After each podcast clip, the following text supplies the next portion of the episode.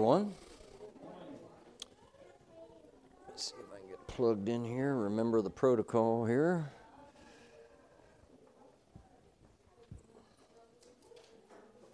Oh, come on.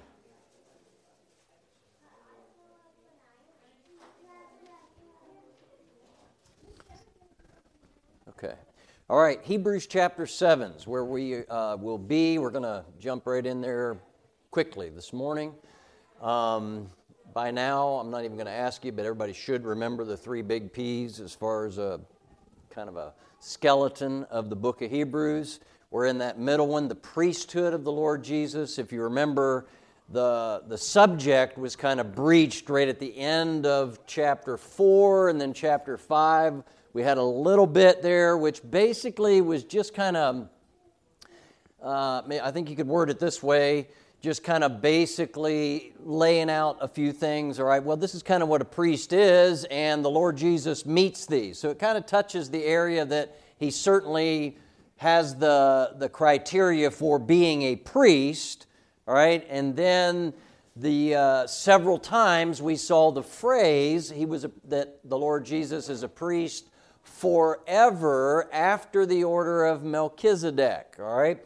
And then now in chapter 1, that particular idea is going to be uh, talked about quite a bit. All right, it's, it's uh, delved into here. And really, then, when we're talking about the superiority of the priesthood of the Lord Jesus, um, this deals with what I've called, for again, for sake of alliteration, they're all S's, but the source of his priesthood.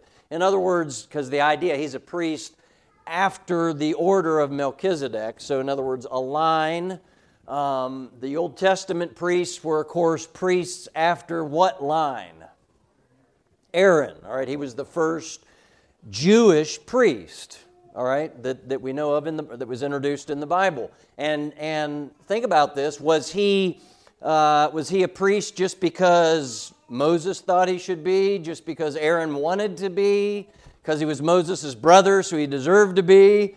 I mean, whatever, you know. No, God specifically said that Aaron would be his high priest, and then his sons, right, would replace him as death occurred, and so on. And we even have, we don't have the historical, if you want to say, uh, incidents of every one of those, although we do have a lineage of the priests that were kept scripturally uh, in, in several different accounts. And uh, that was very important because for someone to qualify to be the high priest, he had to prove, if you want to say, he had to definitely be a direct descendant of Aaron and of the right family there.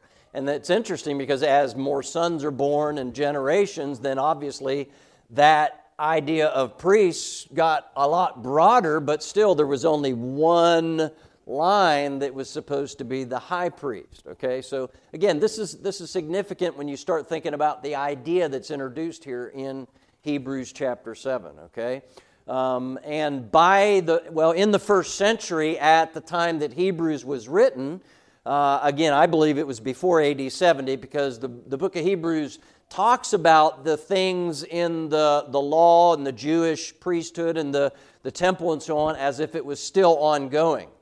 All right, not, you know, not that it was something in the past, but it was something present. And so, again, that, that uh, the Romans destroyed, it's a historical fact, the Romans destroyed the temple, ended that priesthood, because, by the way, as far as I understand, even from reading uh, Jewish things and so on, uh, the, the lineage of the priesthood was lost in the destruction of the temple. They have no idea who the priests are today or if, if there is such a thing, that they can count as descendants of, of uh, Aaron, uh, that was lost during the, the Roman destruction of the temple in AD 70. And so um, uh, that's, that's kind of important when we, uh, particularly now, looking back on what Hebrews is addressing here, all right? Because there is a priest who has a definite uh, pedigree, if you want to say, uh, that is a God ordained priest. And again, this is, uh, this is really what this chapter is about. Because think about this if, if the, the one who's, who's the book of Hebrews is about, this priesthood, if he's not really of the right line, personage, and so on, then it really doesn't matter. He doesn't qualify, all right? Uh, but he does, and, and that's what Hebrews chapter 7 is about. So, the source of his priesthood. What I want to do is read, um, I'm going to I'm to begin reading. I'm, I'm going to just read several verses here to begin with. I'll have you all be reading here shortly. We're going to have some, some scriptures we're going to go to, okay? Um, in fact, just to give you a heads up, um, two passages from the Old Testament to go ahead and turn to and just kind of be ready there. Keep your place in Hebrews 7, but Genesis chapter 14 and then Psalm 110. Uh, in both of those, those passages, I'll, I'll, ask you all to read the, the verses consecutively there.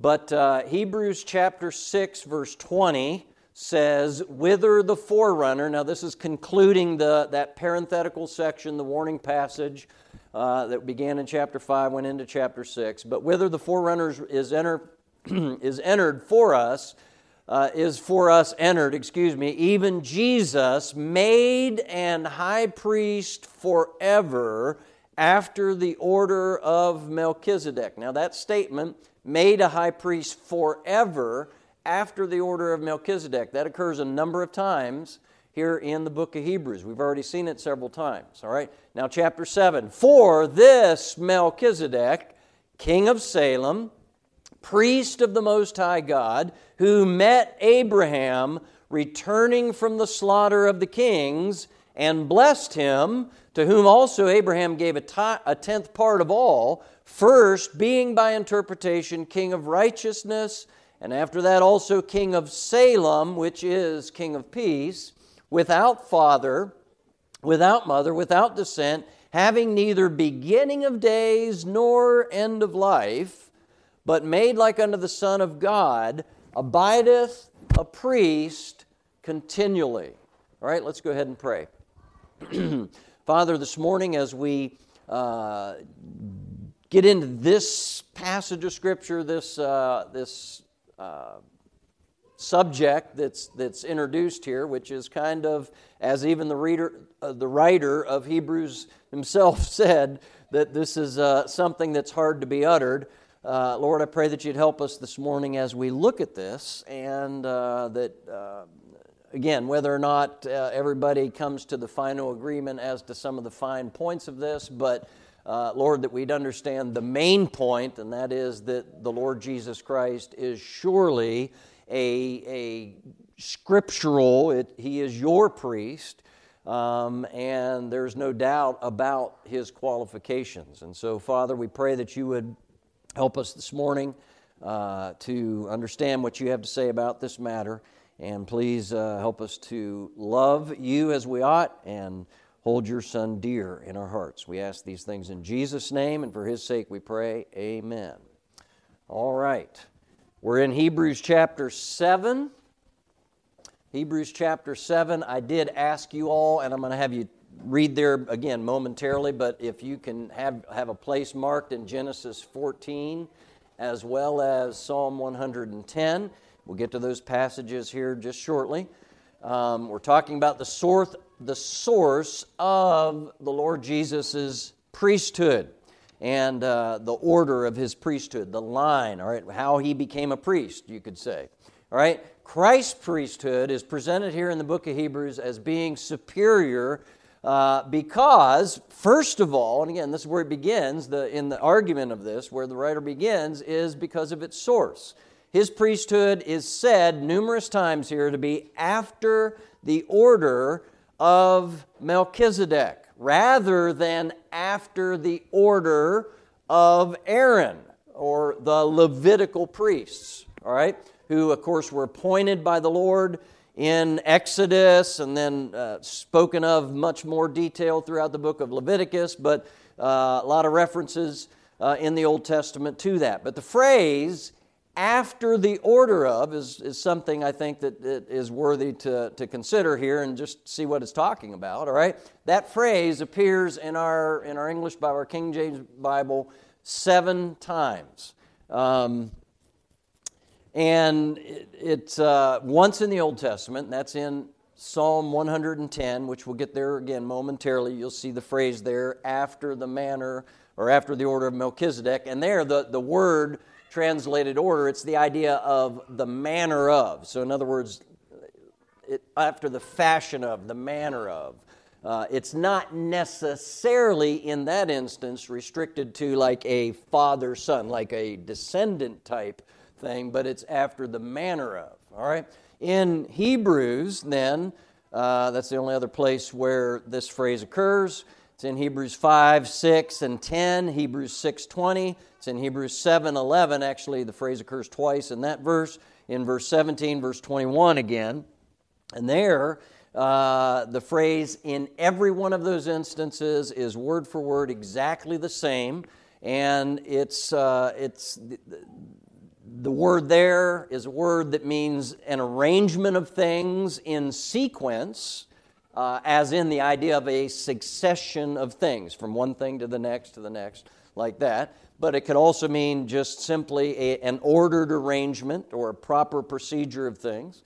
Uh, it can mean an assigned station or ranks. In other words, somebody's been assigned a post, a position, and so on. Uh, it can mean an arrangement in which something or someone it functions. So, an arrangement, a manner, Again, there's a variety there, but the idea is it, it doesn't necessarily have to mean like it's, you know, from, from one descendant to the next and the next. However, it certainly can mean that. And at times, it's obviously implied that. All right, so let's consider this. First of all, in this matter of Christ being a priest forever after the order of Melchizedek, the first three verses of chapter 7 um, in Hebrews give us really the first point, I think, that's being made here, and that is when I just in, in the way that the slide is, because of size of the slide and all that, for just sake of trying to keep it on one slide here, um, it said, I, I have it worded this way this priesthood, what I mean by that is the priesthood that's after the order of Melchizedek. All right, so just keep that in mind for every time there. So the priesthood that's after the order of Melchizedek or you could also say Christ's priesthood, which is after the order of Melchizedek, is an unchangeable, it's a continual priesthood. All right, again, I read the verses, but, but um, in fact, let me, let me uh, point this out here. Right, it, it, as when you read the verses, all right, it says, For this Melchizedek, king of Salem, priest of the Most High God, who met Abraham returning from the slaughter of the kings and blessed him. All right? And, and really, the idea of verse 2, then you could, you could think there's a parenthesis here, to whom also, and then the, the idea picks back up on the very last statement in verse 3 abideth the priest continually. So let me, let me read it that way and then we'll go back and talk about the, the part in between there in just a moment as well. For this Melchizedek, king of Salem, priest of the Most High God, who met Abraham returning from the slaughter of the kings and blessed him, abideth a priest continually. All right? So the point of these verses is not stating that Christ abides a priest continually. He does, okay? But the point of these verses is that Melchizedek continues to be a priest. That's the idea. All right, now when you think of it that way, that kind of puts a little bit different twist on what m- you might first think of here in this. All right, so, but remember the whole point of the chapter together is that Christ's priesthood is superior because it's like Melchizedek's priesthood. Okay, that's, that's the main point. It's superior because of that. It's like Melchizedek's priesthood. So now we're talking about some of the things of Melchizedek's priesthood, why it's superior to the Levitical priesthood or Aaron's priesthood, all right? First of all, because this priesthood, Melchizedek's priesthood, which Christ is a, is a high priest after the order of, his priesthood is a continual priesthood. It clearly says that in these verses. And you could think of it in the sense of an unchanged. It wasn't interrupted. It's never stopped, is the idea. All right, now some might ask, well, why did God insert Aaron as a priest? Well, point being is there was his priesthood is different than Melchizedek's, and it was there for a reason, all right? He served the tabernacle. It was part of, in fact, as we get farther into chapter 7, you'll see that the whole idea of the Levitical priesthood is tied to the law and the service of the tabernacle, all right? And so we'll, we'll get more into that, all right? But first of all, the first point that he's stating, and this, if you start thinking about this, this makes a difference, all right? Is that Melchizedek's priesthood is a continual priesthood. It's unchanged, it never stopped, is the idea. All right? So keep that in mind. Now, as we, as we go down through this farther, number one, again, Melchizedek has a continual or an unchanged priesthood. So we ask the question, and, and I think this begs to be asked right now who in the world is this one? Who in the world is this Melchizedek? All right? And that's not, there's not a, let me just say, there's not a very easy, straightforward, simple answer to that. Okay? Really. Uh, I mean, in one way, I think there's a simple answer, but in another way, there's really not, because there's there's a lot of things that kind of fit into this. But I'm gonna we'll try to keep it as simple as we can. But who is this one? And really, verses one and two are key in helping to understand this. All right, for this Melchizedek. Now, notice how he's described. He's king of Salem and priest of the Most High God. That's the first two descriptions given of him King of Salem and priest of the Most High God. Now, what do we know about Melchizedek? Well, I'm going to have you read in Genesis 14 here in just a, just a minute, all right? But notice how he's described, the, the insertion here, right? Who, was met, who met Abraham returning from the slaughter of the kings and blessed him. All right, so all of the references in the Bible, all of them, okay, to Melchizedek are found in the three passages that we're going to read. All right? Genesis 14, Psalm 110, and the book of Hebrews. And there's more in the book of Hebrews than the other two put together, okay? But that's the only places in all the Bible where Melchizedek is ever mentioned or talked about. That is part of the reason why it's a tricky subject for some because there's not a lot said about him in the Bible. Okay? And so uh, people can have, actually, a lot of people have more questions than they have answers about him. All right? So, but, but there's a reason why the writer of Hebrews brings him up here. Okay? Uh, but this Melchizedek, right? So he's, he's, he's now, now think about this as well. He's described with two things. Now, he's called king of Salem. He's also called down later in verse uh, 2 king of righteousness. He's also described as a priest. Now, I want you to just think about this for a second. Keep this in mind. Is there anyone else in all of the Bible that is described as being both king and priest? Don't answer it out loud or whatever, but just keep that in your mind because this is, I, I think this is important to start thinking about this. All right? King and priest. There's, there's, and I guess I'll just say it, there's only one that I know of that is actually described that way as both king and priest. Okay? We'll get to that later. All right, so he's, he's described here as king, priest, and then in the historical incident that we have of him, the one incident in history that we have of him is found in Genesis 14. So if y'all would go ahead and, and uh, turn there, I'm going to have, have you all read. I forget what verses I want, I think beginning at verse 14, but let me check.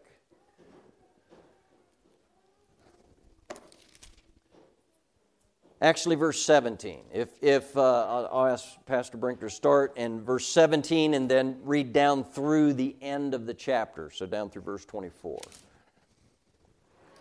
And the king of Sodom went out to meet him after his return from the slaughter of Chedorlaomer, and of the kings that were with him in, at the valley of Shaveh, which is the king's dale.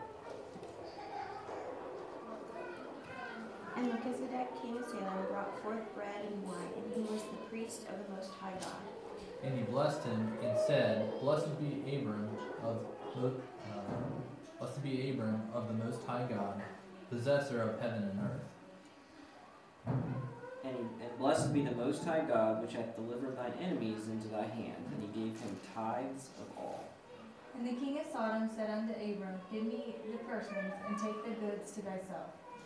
And Abram said to the king of Sodom, I have lifted up mine hand unto the Lord, the Most High God, possessor of heaven and earth. And I will not take from a thread even to a shoelace, and I will not take anything that is thine, lest thou say, lest thou shouldest say, I have made Abram rich. save only that which the young men have eaten, and a portion of the men which went with me. Aner, Eshcol, and Mamre, let them take their portion. All right, we're going to read another portion of Scripture, so whoever didn't get to read can read, and that one as well. But uh, is everybody familiar with the historical setting here, what's taken place? This is uh, Abram. He's still, he's still referred to as Abram, not Abraham here, but I might say Abraham, but you understand who I mean, all right? Later his name was changed to the longer version. But um, Abram gets word that this is after Lot. Remember Abraham's nephew Lot, all right? They had separated because they were trying to kind of live together as far as to, in the same you know campment, if you want to say, but they had way too much herds and stuff, and there just wasn't enough room for, for everybody and everything, not enough water, all this. So Abraham said, Hey, Lot, you pick which way you want to go, and I'll go the other way. All right? And everybody's familiar. Lot picked the plains of Jordan because they were well watered. The only problem there, there were some wicked cities down there as well. And he ended up in Sodom. Everybody's aware of that, remembers that, right?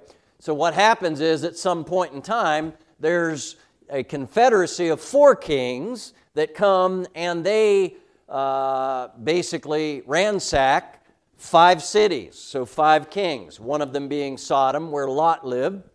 And they took everybody captive and went on their way.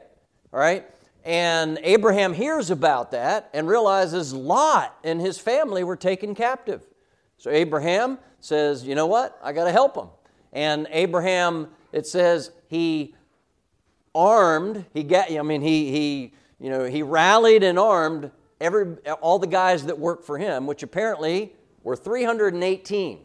Now think about this 318 men with Abraham, and Abraham's not a young guy at this point either, all right? And he has a few neighbors that them and probably their servants and so on engage in this endeavor of helping Abraham to go and do battle, basically, with, with four kings who just beat five kings, all right? And Abraham basically kicks their tails, all right? And recovers everything.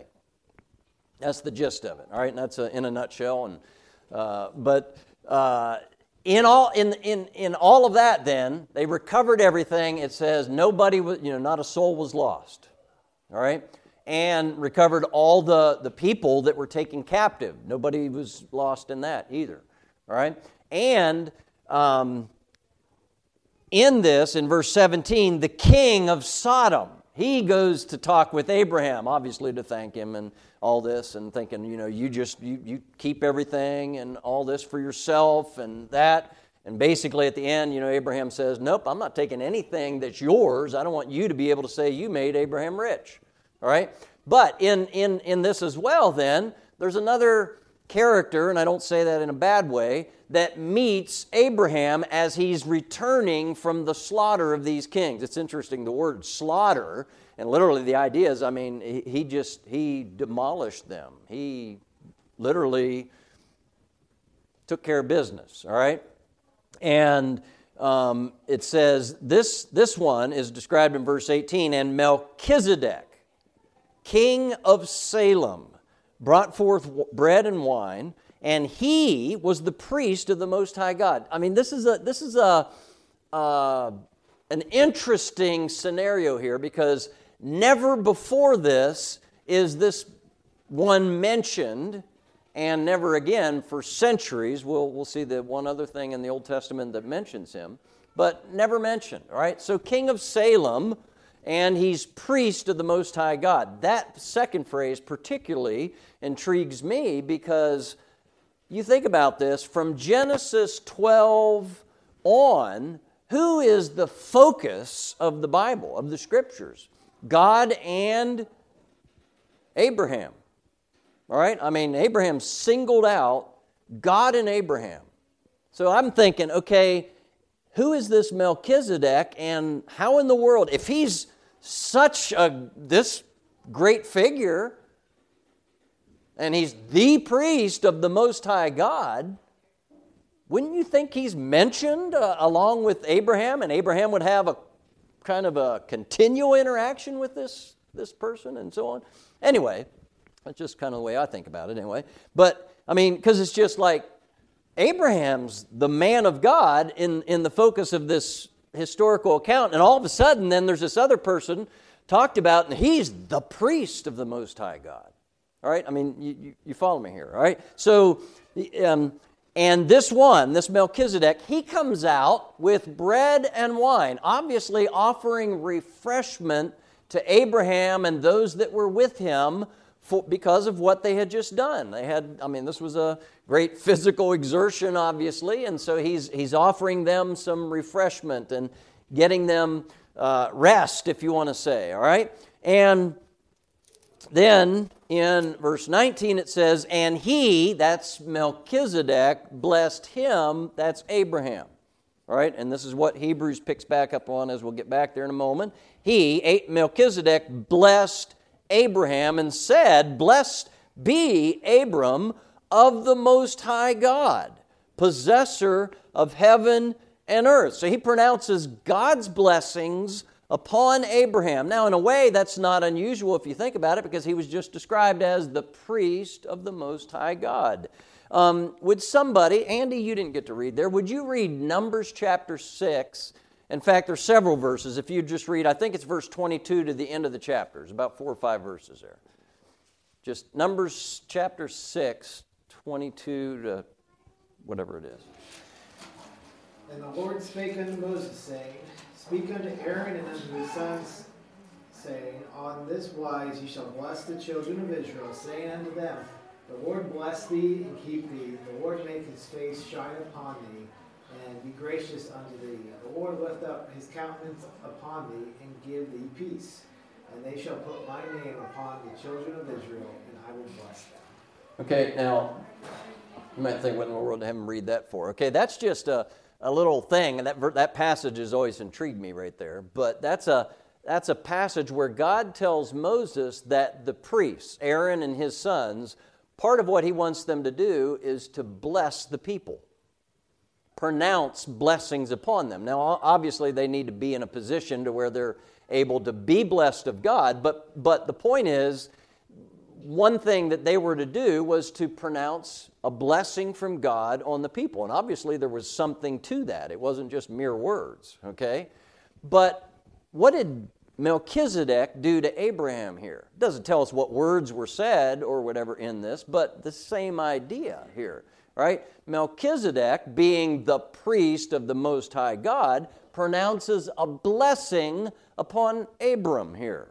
And, you know, we have the words that are said here the blessed be Abraham of the Most High God, possessor of heaven and earth. And then he, he also praises God in this as well. Blessed be the Most High God, which hath delivered thine enemies into thine hand. Talking to Abraham. And then, then Abraham gives Melchizedek tithes of all. Now, the idea here is, uh, and it's a different word gave here, well, as it's recorded in Hebrews, versus the others. Here, the, literally, the idea is Abraham, he divided everything up into portions. And he then presented this portion, which was a tenth, a tithe, to Melchizedek. All right? And uh, seems that Abraham didn't take anything for himself because of what he told the king of Sodom, right? He gave the other guys their portions because they earned it, but then everything else he gave back, apparently, that was to the, the king of Sodom. He gave everything back to him. He didn't keep anything, but he gives Melchizedek tithes here, which again is an interesting concept. Um, because the only other mention before the law that you really see of tithing is Jacob vows, Jacob, which would be Abraham's grandson, vows to give God tithes of everything if God would bless him. That's when Jacob is at Bethel, I believe, and he's sleeping and has a vision and so on there as he's on his way running to his uncle Laban, all right? Because uh, he's afraid of Esau's brother. But um, so you see him returning the, the, to the king of Sodom and so on here that Abraham gives tithes to Melchizedek. And um, then verse 22 And Abram said to the king of Sodom, I have lifted up my hand unto the Lord, the Most High God, the possessor of heaven and earth that I will not take from thee a thread even to a shoe latchet, and that I will not take anything that is thine, lest thou shouldest say, I've made Abram rich, save only that which the young men have eaten.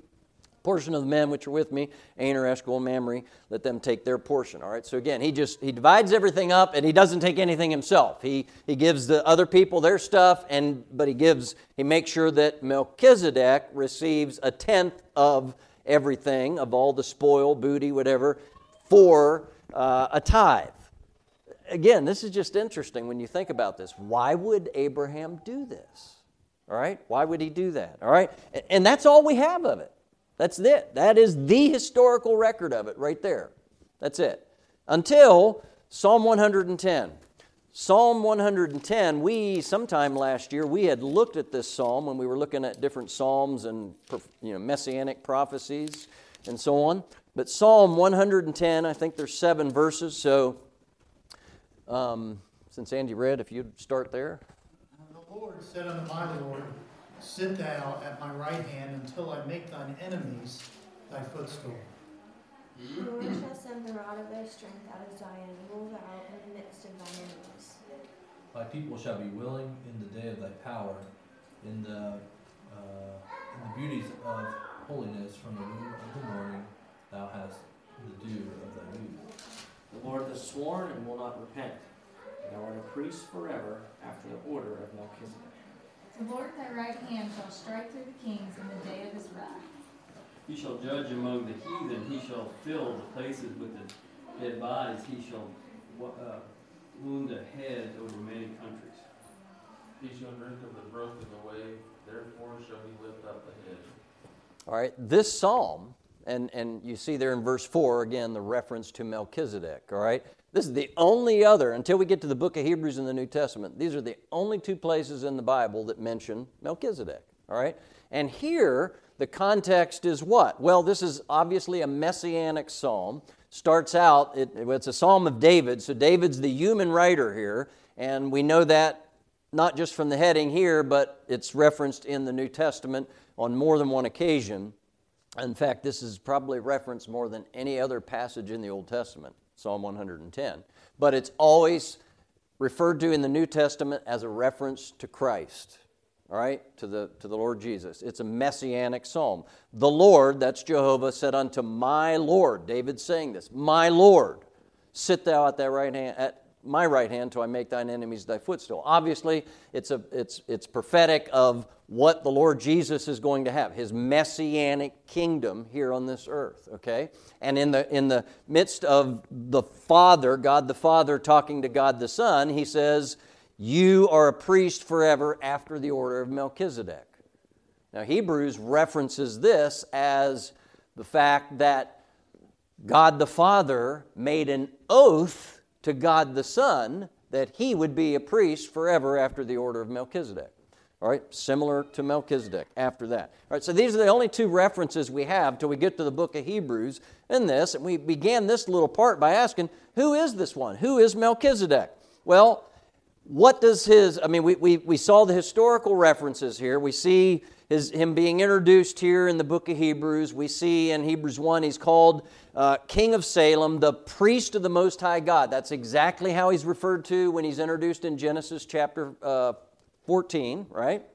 And so, uh, and then refers back to him meeting Abraham here and, and so on. It says in verse 2 Abraham gave him a tithe. Uh, a tenth part of all, first being by interpretation. Now, the idea is here Melchizedek. He's the one referred to as first being by interpretation king of righteousness. So, uh, if, you want to know what the name Melchizedek means, which can be important to trying to figure out who he is, right? Uh, what's his name mean? Well, according to verse 2, it says, by interpretation, his name is King of what? King of righteousness. Again, that's, that's kind of telling to me. He's also referred to as King of Salem, which is King of Peace, all right? Because the word Salem, peace, all right? Um, now, interestingly enough, in fact, do this. Debbie, you were the last one. Would you go to John chapter 1 and I want you to read two short verses. John chapter 1, verse 38, because I just want you to get the, the gist. This phrase, by interpretation, and then that, what it, what it means. Okay, it's used four times, I think it is. One, two, three, four times in the New Testament, and this is the idea what it means. All right, 138 and then verse 42.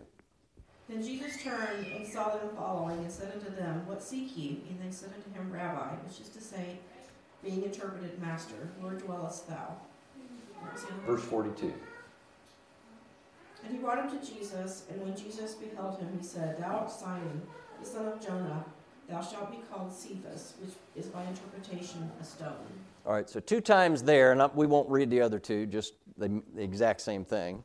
Uh, actually, they're both in Hebrews, but, or no, there's one more in John, and then Hebrews two, uh, 7 2. But um, it says, uh, the last one there, verse 42, Cephas, which by interpretation is a stone. So the idea of that phrase, it's telling you what it means. Okay? So here, the writer of Hebrews is saying that the name Melchizedek means king of righteousness. All right? Um, and if you go back and look at the Old Testament word, the Hebrew word, all right, Melchizedek, there definitely is a connection of that idea there, okay? But the point being, who is this? Well, his name means king of righteousness, all right? So that's that's kind of important.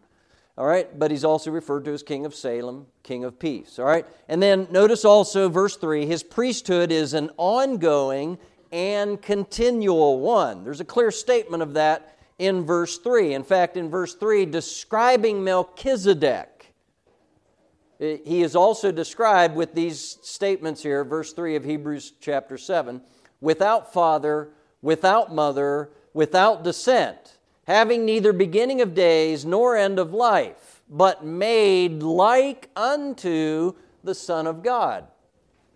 All right, and then the final statement abideth a priest. He abides a priest continually. He's continuing to be a priest. He never stopped being a priest, is the idea.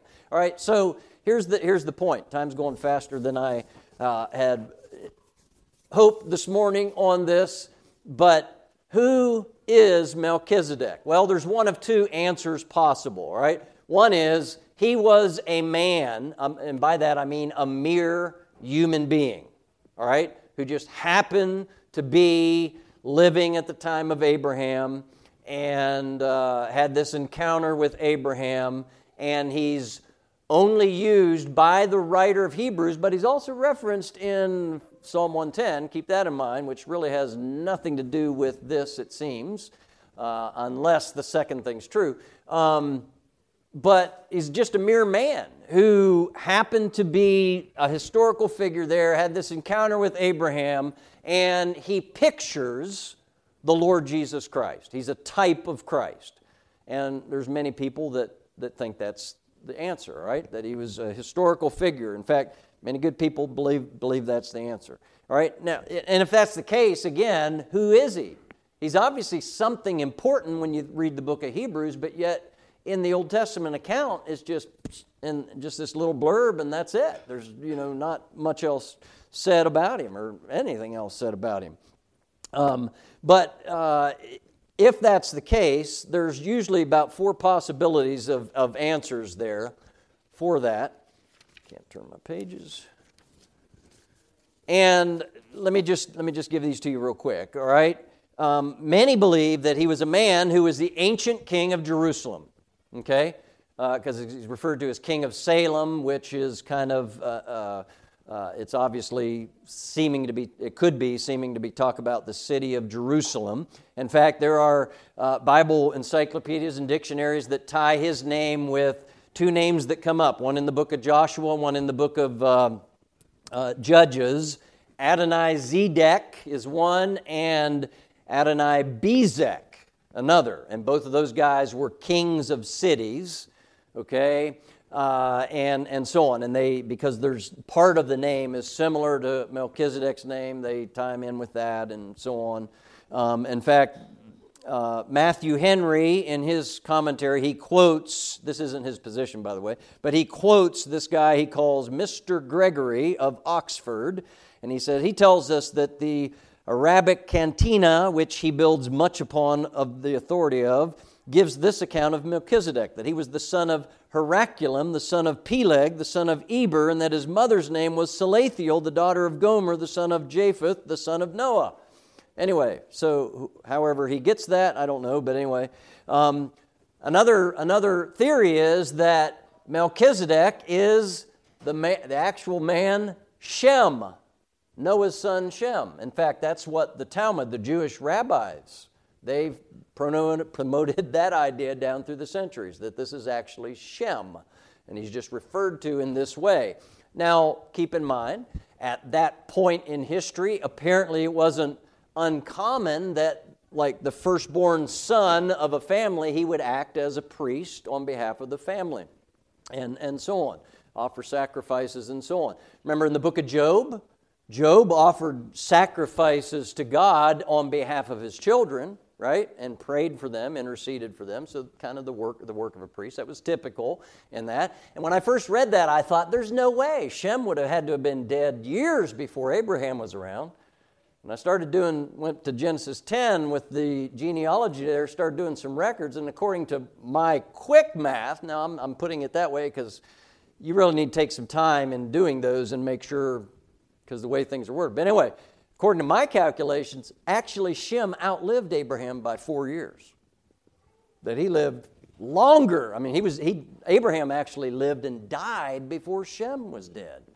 That astounded me when I thought of that or realized that. Like, Whoa, okay, that, that is a possibility, you know. But yeah, anyway, some believe that again he was just a man that we know nothing about, not Shem, not tied in with these Canaanitish kings, whatever, just a man we know nothing about, but he happens to be alluded to in the New Testament as a type of Christ.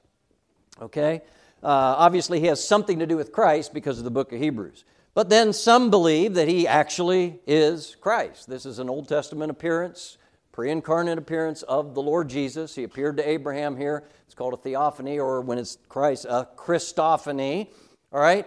Uh, and by the way, I tend to have this idea, believe this is probably the case, okay, because of what's said about him. Now, because the phrase in, in um, the description in verse 3 of chapter 7 that, that Melchizedek is without father, without mother, without descent, if that's to be taken literally, there's no other one that this could describe if that's taken literally. Now, again, people that don't agree with that, that think this is really a, a historical man that lived at some point in time, they would say this is just referring to the fact that we don't have record of his father or his mother or his descendants in the Old Testament. Perhaps that's the case. I, I, I have respect for some people that have that opinion, okay? But I'm, you know, again, but I think that the evidence that we have is that this is definitely the Lord Jesus Christ appearing to Abraham. Now, this is before he became a man, all right, in his incarnation. He appeared in a physical form to Abraham. If that's the case, this isn't the only time that that happened. We see it again in Genesis 18 and 19 when, remember, three visitors came and visited Abraham, and Abraham clearly refers to one of them as the Lord. All right? Um, and then two of them, angels apparently, went on to Sodom and uh, eventually had to rescue Lot, you know, from Sodom and so on. But because they were going, they were there to destroy Sodom. And Abraham stayed and interceded with the Lord about uh, in fact, I think you had reference to that, you know, and he started with 50, got get down to 10 people. If only 10 righteous people are found there, you know. And the Lord said, I'll spare the city for 10 people. Sad, there wasn't even 10 people that were there to uh, spare the city for. But again, the bottom line is who is this Melchizedek? Well, again, different people have different ideas. I, I personally believe it's, this was the Lord Jesus in an Old Testament pre Bethlehem appearance to Abraham. If, and again, there's, there's probably a lot of things that uh, you could offer evidence pro and for, uh, uh pro and against, but um, bottom line is, okay, to me, I think that in Hebrews that it, it, that's the case. In Hebrews, the the writer of Hebrews, whether it's Paul or whoever, is referring to this because the point being, Melchizedek's priesthood is superior to Aaron's priesthood. Well, and why? He starts with the fact that Christ's priesthood is after the order of Melchizedek. Who was Melchizedek? Well, we don't know a whole lot about him in the Old Testament, but he's described as being the priest of the Most High God. Hebrews says his priesthood is unchanged. It's never changed, it's never stopped. And we could then ask the question when did it start? If you take it literally again that it's unchanged, that means he's always been the priest of the Most High God. Again, I mean, so if that's where it starts, you think about that, wow, that's, that's a, a much better starting place than Aaron had to start as a priest. Okay? So you have this. So, and, and consider then, he goes on, let me, let's talk about the next section real quick.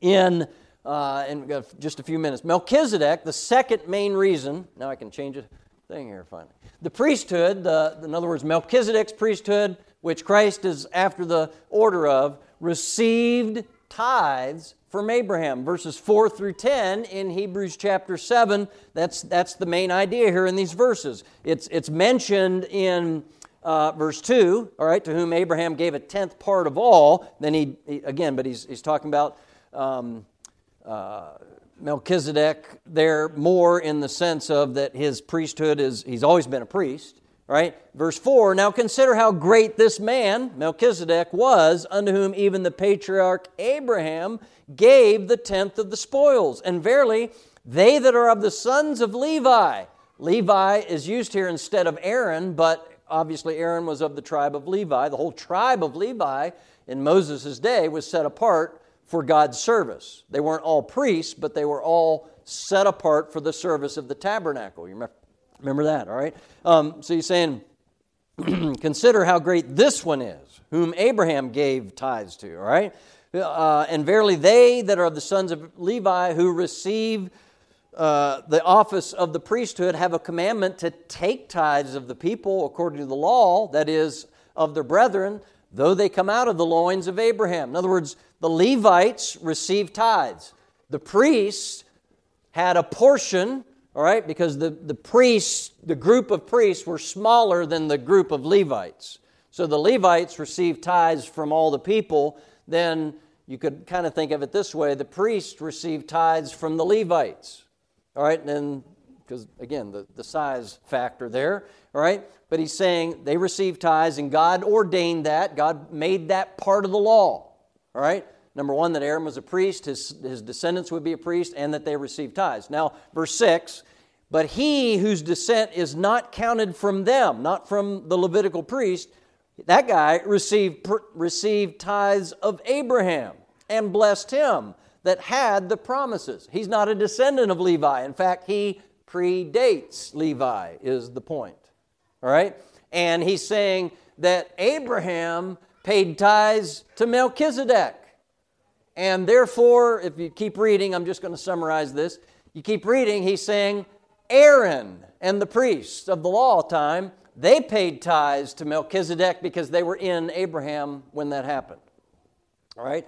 Similar principle, it's a scriptural principle, that when Adam sinned in the garden, we were all there sinning because we were in Adam. All right? And so, um, but they all gave tithes to Melchizedek because they were in Abraham when he gave those tithes. Right? And here, and then notice again, and without contradiction, verse 7 the less is blessed of the better. All right, so who was it that did the blessing? It was Melchizedek, not Abraham. So he's saying Melchizedek is greater than Abraham. Wow, that's a thought for Jews to think of, right? Who would they think is greater than Abraham? Well, Melchizedek is greater than Abraham, according to the writer of Hebrews, all right? And, uh, and he, he says, uh, without contradiction, the less is blessed of the better. And here, men that die receive tithes, but, he, but there he receiveth them of whom it is witness that he liveth. Again, referring to Melchizedek. He's described as living still. And again, I think it's more than just, you know, saying, well, we don't have a record of his death. Because the emphasis is that he has a continual, unchanging priesthood because he's still alive. He never lost his priesthood like Aaron did. He had to pass it on to his son Eleazar when he died. All right? Um, but Melchizedek never did because he never died. All right? For he was yet in the loins of his father when Melchizedek met him. Speaking of Levi and Aaron and so on there. All right? And we'll stop there. But you see two, two points. And, and we, we spent some time digressing into this matter of Melchizedek because it's made such a big deal of here in the book of Hebrews. But this is the only place in the Bible it's made a big deal of. But it obviously is an important point. All right? That Christ his priesthood is superior to Aaron and the priesthood involved with the Old Testament law because he's greater than Aaron.